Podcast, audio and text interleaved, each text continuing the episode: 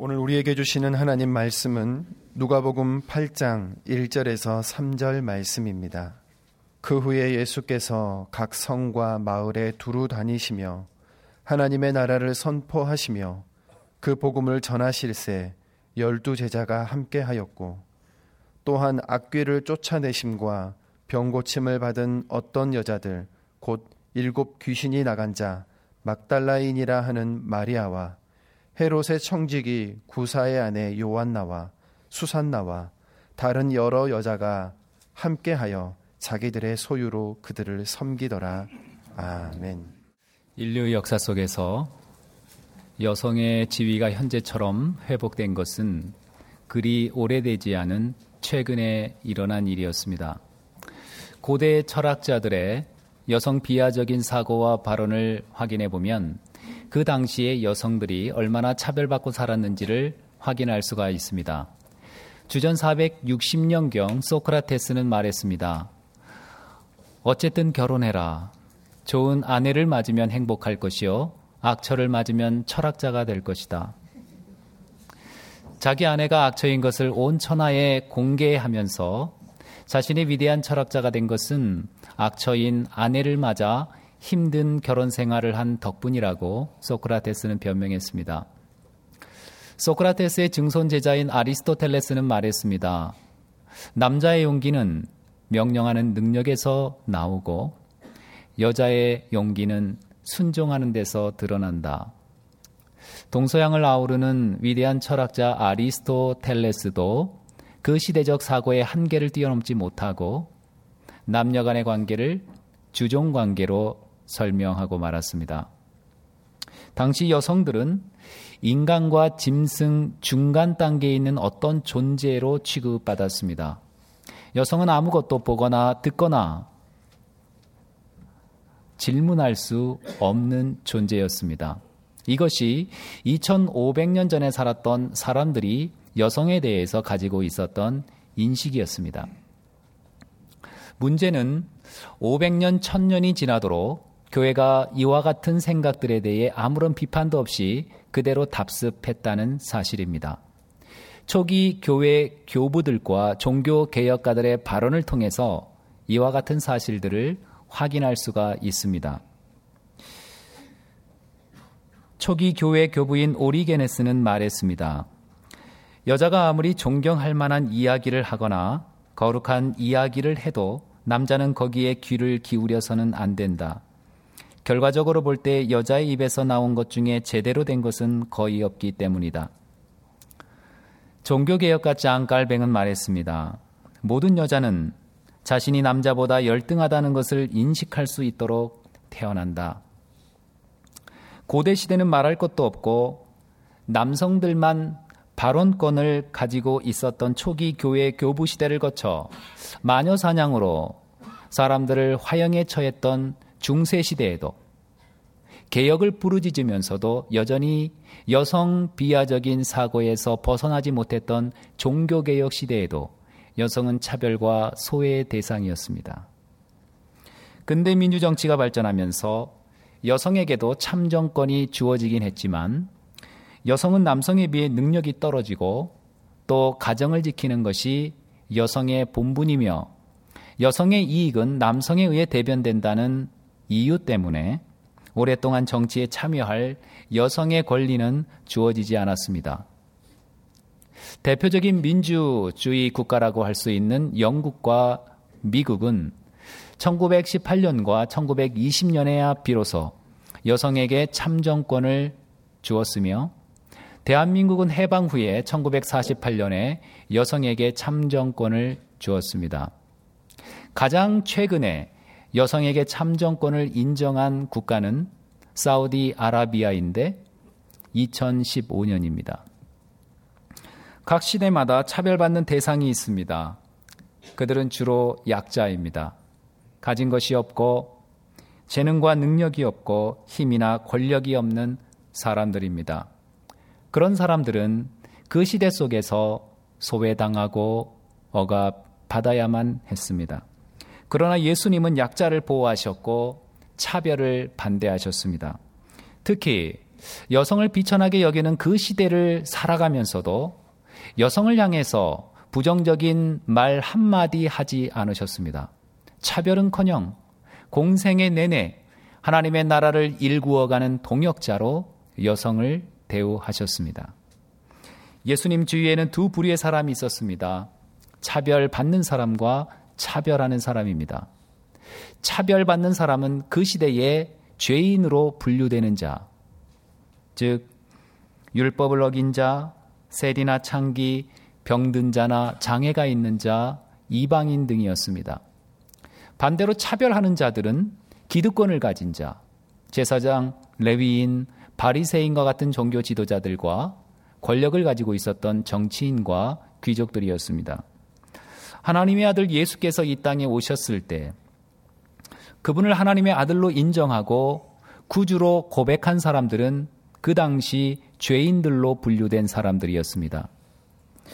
하나님 앞에서 자신이 죄인임을 자각하고 죄로 인해 영원히 죽을 수밖에 없는 존재임을 깨달은 그들은 예수님을 자신의 메시아로 그리스도로 고백한 것입니다. 이 사실 앞에서 마음이 두렵고 떨리는 생각이 듭니다. 지금 예수님께서 이 땅에 다시 오신다면 나는 과연 그 예수님을 하나님의 아들로 나의 구주로 고백할 수 있을까? 2000년 전에 스스로 죄인이라 자각한 사람만이 예수님을 메시아로 하나님의 아들로 고백할 수 있었던 것처럼 오늘 나는 과연 내가 죄인임을 스스로 고백할 수 있는가? 라고 자문해 볼 때 매일매일 분주하게 정신없이 살아가는 나의 모습만 보일 뿐 주님 앞에서 통에 자복하는 죄인 이성실의 모습을 찾아보기는 쉽지가 않습니다. 차별받기보다는 차별하는 데 익숙해 있고 죄인이라는 의식보다는 믿음으로 구원받았다는 선민 의식에 만족하며 우쭐거리며 살아가는 나의 모습을 너무도 자주, 너무도 쉽게 발견하기 때문입니다. 오늘 본문은 그 후에라고 하는 단어로 시작하고 있습니다. 1절입니다. 그 후에 예수께서 각 성과 마을에 두루 다니시며 하나님의 나라를 선포하시며 그 복음을 전하실새 열두 제자가 함께 하였고 그 후에 해당하는 헬라어 카덱세스는 잇따라 연달아 차례대로라고 하는 의미를 가지고 있는 단어로서 순차적으로 계획한 대로 모든 일이 진행되고 있음을 알려주는 의미입니다. 그래서 오늘 본문 앞장에 등장하는 7장에 나오는 이야기는 주님이 계획하신 일들이고 그 계획하신 일들이 지금 차근차근 계획대로 이루어지고 있다는 것을 이야기하고 있는 것입니다. 그렇다면 주님께서 이 땅에서 계획하신 일들이란 무엇이겠습니까? 7장에 등장하고 있는 백부장의 병든 종, 과부의 죽은 아들, 죄 지은 여인의 공통점 속에서 우리는 찾아볼 수가 있습니다. 이들의 공통점은 바로 그 시대의 약자라는 사실입니다. 차별받는 대상이었다는 것입니다. 세상적인 기준으로 볼 때 큰 자가 아니라 작은 자들이었다는 것입니다. 주님은 그 시대의 약자인 차별받는 이들과 함께 하셨고 그들의 친구가 되어 주셨고 그들의 삶의 문제를 해결해 주셨습니다. 이것은 주님께서 이 땅에서 행하기를 원하셨던 주님의 계획하심 속에 있는 것이었고 앞으로 주님의 공생애가 어떻게 전개될 것인가를 보여주는 복선 같은 것입니다. 주님은 이 땅에서 하시고자 계획하신 일들을 이루기 위해서 각 성과 마을에 두루 다니셨다고 했습니다. 각 성과 마을에 이 두 단어에서 주님께서는 장소와 지역을 차별하지 않고 계심을 우리는 확인할 수가 있습니다. 여기 성에 해당하는 헬라어 폴리스는 도시로 번역이 될 수가 있는데 이것은 어느 정도 규모가 있는 큰 지역을 의미하고 있는 단어입니다. 반면에 마을에 해당하는 헬라어 코메는 동네를 의미하는 단어로서 그 규모가 작은 지역을 이야기하고 있습니다. 이 두 단어가 함께 쓰인 각 성과 마을에라고 하는 이 단어의 의미는 지역의 크고 작은 규모와는 상관없이 모든 지역에 그런 의미를 담고 있는 것입니다. 또한 두루다니다에 해당하는 헬라어 디오듀오 역시 각성과 마을에라고 하는 어구와 더불어서 방문 가능한 모든 지역을 다 두루 다니고 계신 예수님의 모습을 강조하고 있는 것입니다. 더욱이 디오듀오는 미완료 형태로 기록되어 있으므로 해서 예수님께서 전생애를 통해서 시간과 장소를 불문하고 말씀을 선포하시는 일을 지속적으로 반복해서 그 일을 행하고 있음을 부각시키고 있습니다. 주님은 사람을 차별하지 않으셨습니다. 주님은 지역과 장소를 차별하지 않으셨습니다. 복음이 필요한 사람이 있는 곳이라면 그곳이 어디든지 주님은 그곳에 가셔서 주님의 말씀을 복음을 증거하셨습니다. 예수님께서 각성과 마을에 두루 다니시며 선포하신 복음은 바로 하나님의 나라였습니다. 하나님의 나라에 대한 개념은 지난 8월 6일 주일 설교 시간에 장재령 목사님께서 잘 설명해 주셨습니다. 하나님의 나라는 이 세상의 크고 작음으로 가치를 규정하고 바라보는 나라가 아닙니다. 큰 교회와 작은 교회, 큰 업적과 작은 업적, 큰 일과 작은 일, 큰 꿈과 작은 꿈, 큰 집과 작은 집, 큰 차와 작은 차, 심지어 큰 키와 작은 키까지 이 땅에서 크고 작음은 사람과 삶을 판단하는 중요한 기준이 되지만 그러나 하나님의 나라에서는 이 세상의 크고 작음의 정의가 무효화된다고 그랬습니다. 이 땅에서 아무리 큰 자라 할지라도 하나님 나라에서 가장 작은 자보다 결코 클 수 없기 때문입니다. 이처럼 하나님의 나라는 차별이 없는 사람을 사람답게 인간을 인간답게 존중하는 그런 나라입니다. 주님께서는 바로 그와 같은 하나님의 나라를 선포하셨고 그 하나님의 나라를 이 땅에 세우시기 위해 애쓰셨습니다. 지난 9월 5일 강서구에서 지역 주민 토론회가 있었습니다. 지역 주민 중에 집값 하락 등을 이유로 특수학교 건립을 반대하고 대신 국립 한방병원을 건설해야 한다고 주장을 하는데 이에 장애 학생을 둔 부모들은 장애가 있는 아이도 학교에 다녀야 한다며 특수학교 설립을 위해 무릎을 꿇고 눈물로 호소하는 장면이 SNS와 뉴스를 통해 세상에 알려졌습니다. 우리나라의 특수 교육을 받아야 하는 장애 학생은 올해 4월 기준으로 89,353명에 달하는데 이 중에서 현재 특수 교육을 받고 있는 장애 학생은 이 중 25,789명에 불과합니다. 65.4%가 제대로 교육을 받고 있지 못한 것입니다. 그만큼 장애 학생들은 교육받을 기회로부터 차별당하고 있습니다. 이 때문에 장애 학생을 둔 부모들은 아이들을 위해서라면 수만 번이라도 무릎을 꿇을 수 있다며 특수학교 설립을 위해 눈물로 호소하고 있습니다. 현재 서울 시내 25개 구 가운데 8개 구에 특수학교가 없으며 지난 9월 초에 강북구의 시각 장애 학생을 위한 효정학교가 개교한 것을 제외하면 서울에서 특수학교가 문을 연 것은 2002년 경운학교가 마지막이었습니다. 지난 15년 동안 특수학교 설립 계획이 주민 반발에 부닥쳐 무산된 탓입니다. 시대마다 차별받는 대상이 있습니다. 그들은 약자들입니다. 정신적으로, 육체적으로 약한 자들입니다. 태어날 때부터 장애를 가진 사람도 있고, 살아가다가 불의의 사고로 장애를 가지게 된 분들도 있습니다. 장애가 차별받아야 할 이유가 될 수는 없습니다. 오히려 보호받아야 할 대상이지 약하다는 이유로 소외되고 차별해서는 안 되는 것입니다. 주님은 각 성과 마을에 투루 다니셨습니다. 그리고 사람을 만나셨습니다. 만난 사람들은 한결같이 가난하고 소외되고 병들어 버림받은 자들이었습니다. 사회적 약자를 찾아서 그들의 이야기를 들어주시고 상한 마음을 어루만져 주시고 그들의 삶의 문제를 해결해 주셨습니다. 그렇다면 집값 하락 등을 이유로 장애 학생이 누려야 할 교육의 기회를 빼앗는 이기심의 거룻줄을 우리 그리스도인들은 끊어버려야 하지 않겠습니까? 아이들을 위해서라면 수만 번도 더 무릎을 꿇을 수 있다며 특수학교 설립을 위해 눈물로 호소하고 있는 그 부모들의 간구에 우리 그리스도인들은 귀를 기울여야 하지 않겠습니까? 지금 주님이 이 땅에 다시 오신다면 제일 먼저 누구를 찾아가시겠습니까? 제일 먼저 어느 곳을 방문하시겠습니까?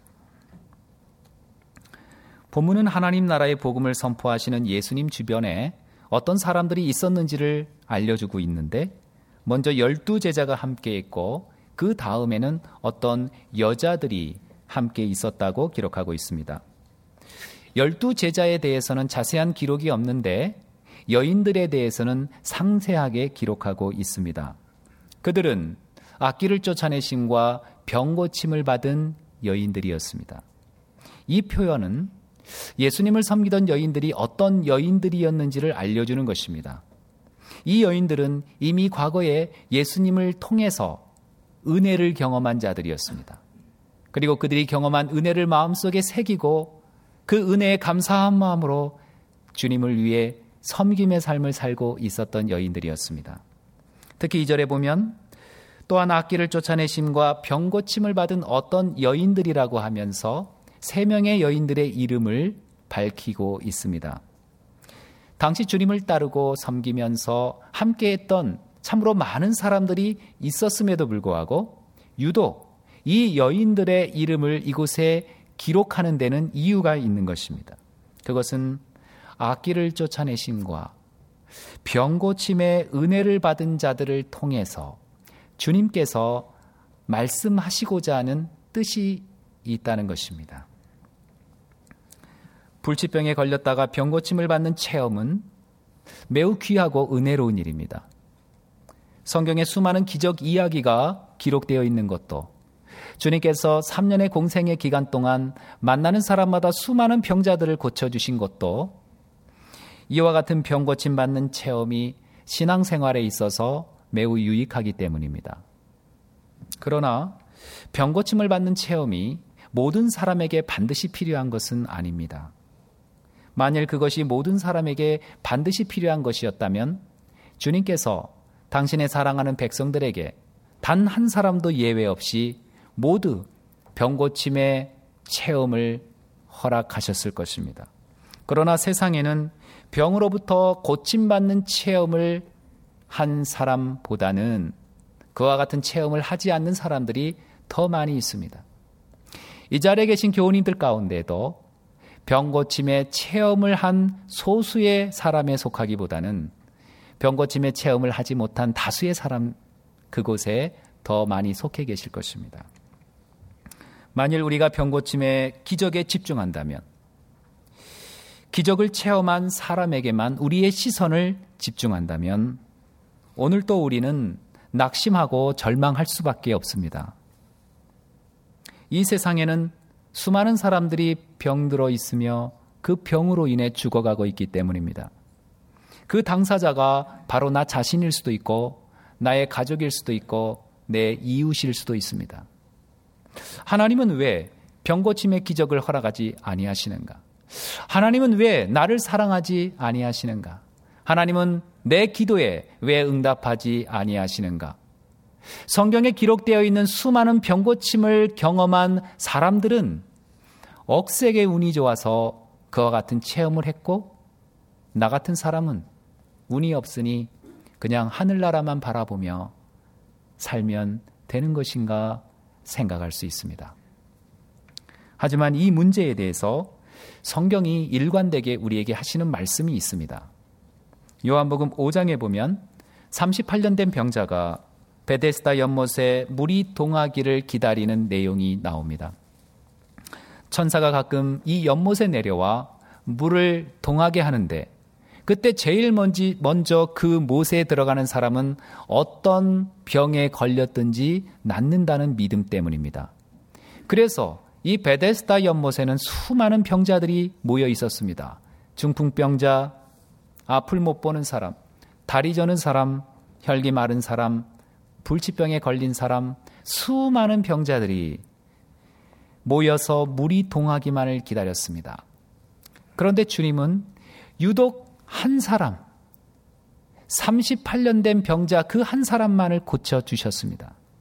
그 사람은 운이 좋아서 주님을 만나 병고침을 받았고 나머지 사람들은 운이 없어서 주님을 만났음에도 불구하고 병고침을 받지 못한 것이겠습니까?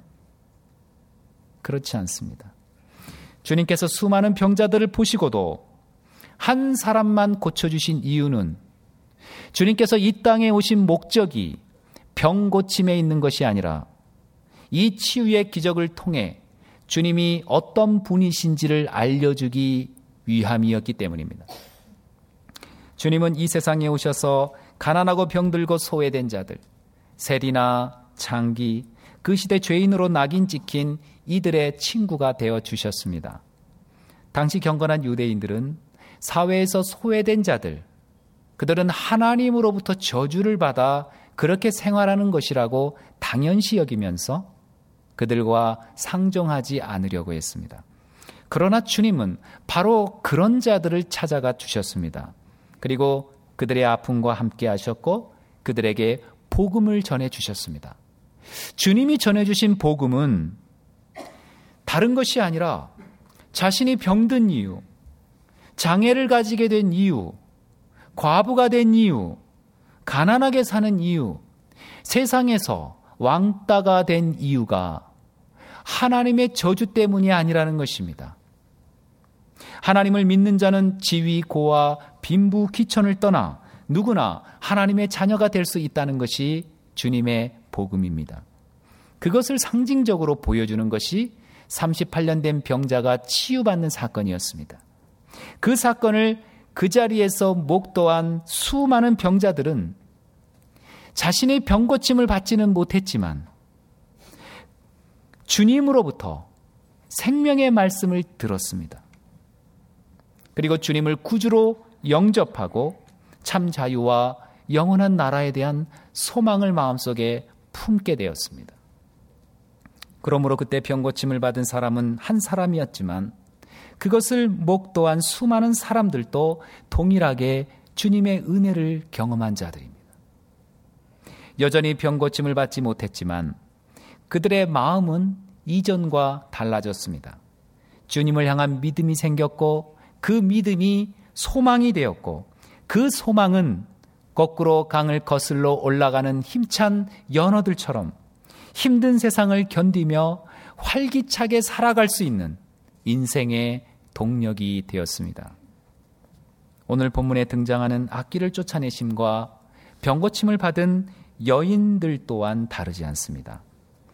기적을 경험한 사람은 소수였지만 그 기적의 소식을 들은 사람은 다수였습니다. 단지 그 기적의 소식을 들었다는 사실만으로 삶의 형편이나 환경이 달라진 것은 아닙니다. 그러나 환경은 달라지지 않았지만 그들의 마음이 달라졌습니다. 주님을 향한 믿음이 생겼기 때문입니다.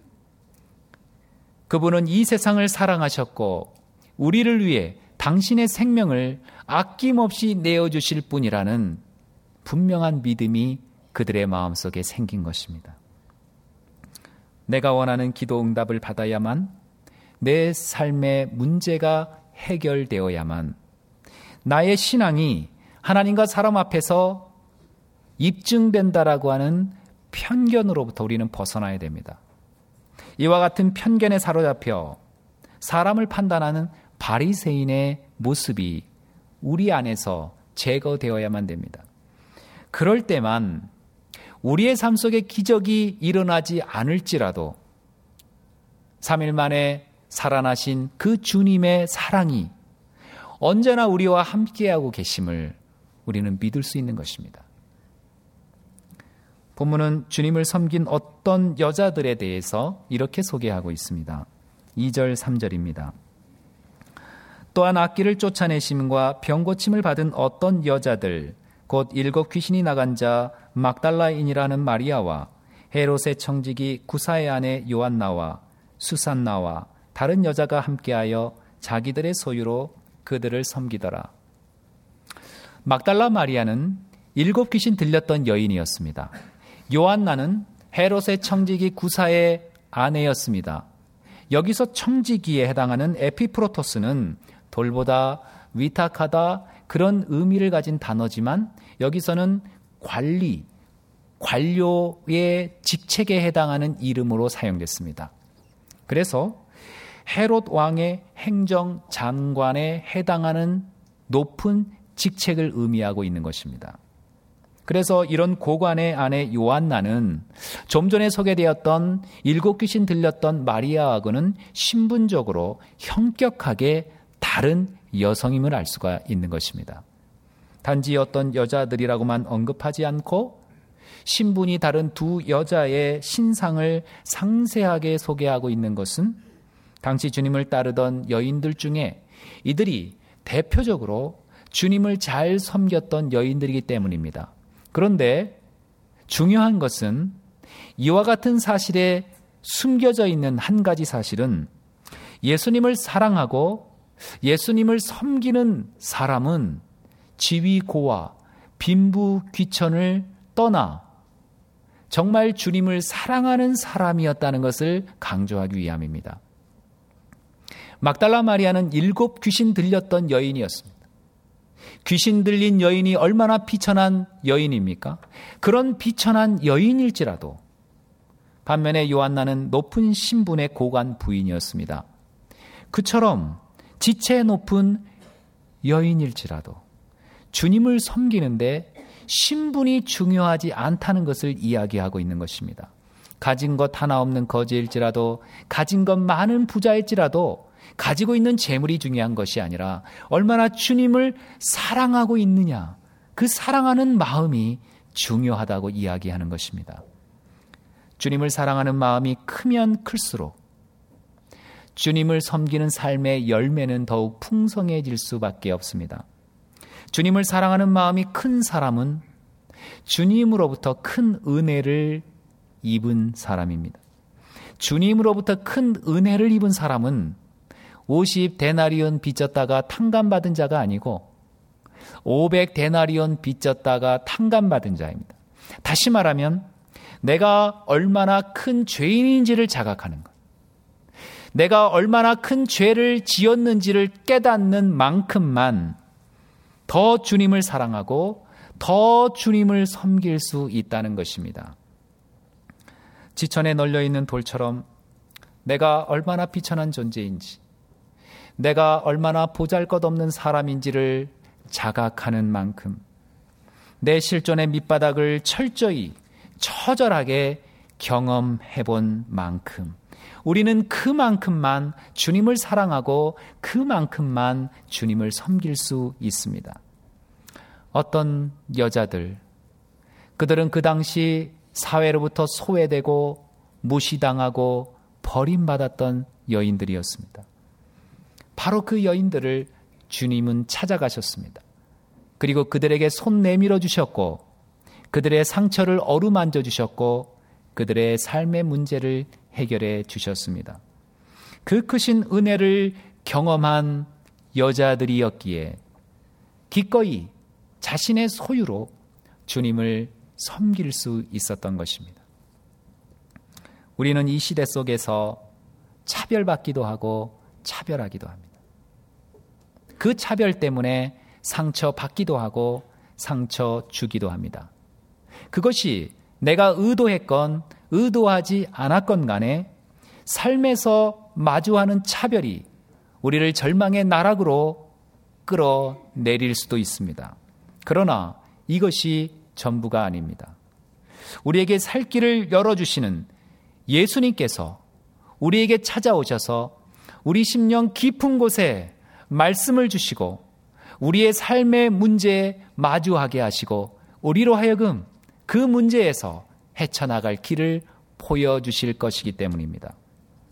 어떤 여자들이 만났던 그 주님은 오늘 이 시간 우리에게도 동일하게 찾아오셔서 우리를 만나 주실 것이기 때문입니다.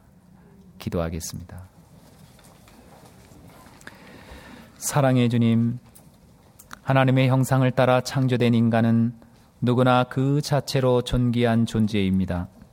그래서 보호받아야 하고 사랑받아야 함에도 약자를 차별하고 소외시키는 이 시대의 아픔을 봅니다. 주님, 이 세상에 오셔서 세상의 기준인 크고 작음에 따라 사람을 판단하지 않으시고 사람을 차별하지 않으시고 지역을 차별하지 않으시고 복음이 필요한 곳이면 어디든 두루 다니시며 약한 자, 소외된 자들과 함께 하시고 그들의 친구가 되어 주셔서 감사합니다. 지천에 널려 있는 돌처럼 비천하고 보잘것없는 존재인 우리를 찾아오셔서 손 내밀어 주시고 상처를 만져 주시고 삶의 문제를 해결해 주신 주님의 크신 은총을 기억하며 그 은혜에 감사한 마음으로 살게 주옵소서. 많이 탕감받은 자가 더 많이 주님을 사랑하는 것처럼 내가 얼마나 큰 죄인인지 날마다 깨달아 주님을 만난 어떤 여자들이 자신의 소유로 기꺼이 주님을 섬긴 것처럼 우리도 가난하고 소외되고 버림받은 이들을 찾아가서 그들의 이야기를 들어주고 상한 마음을 어루만져주는 이 시대의 참된 위로자로 살아가게 주옵소서 예수님의 이름으로 기도드립니다. 아멘.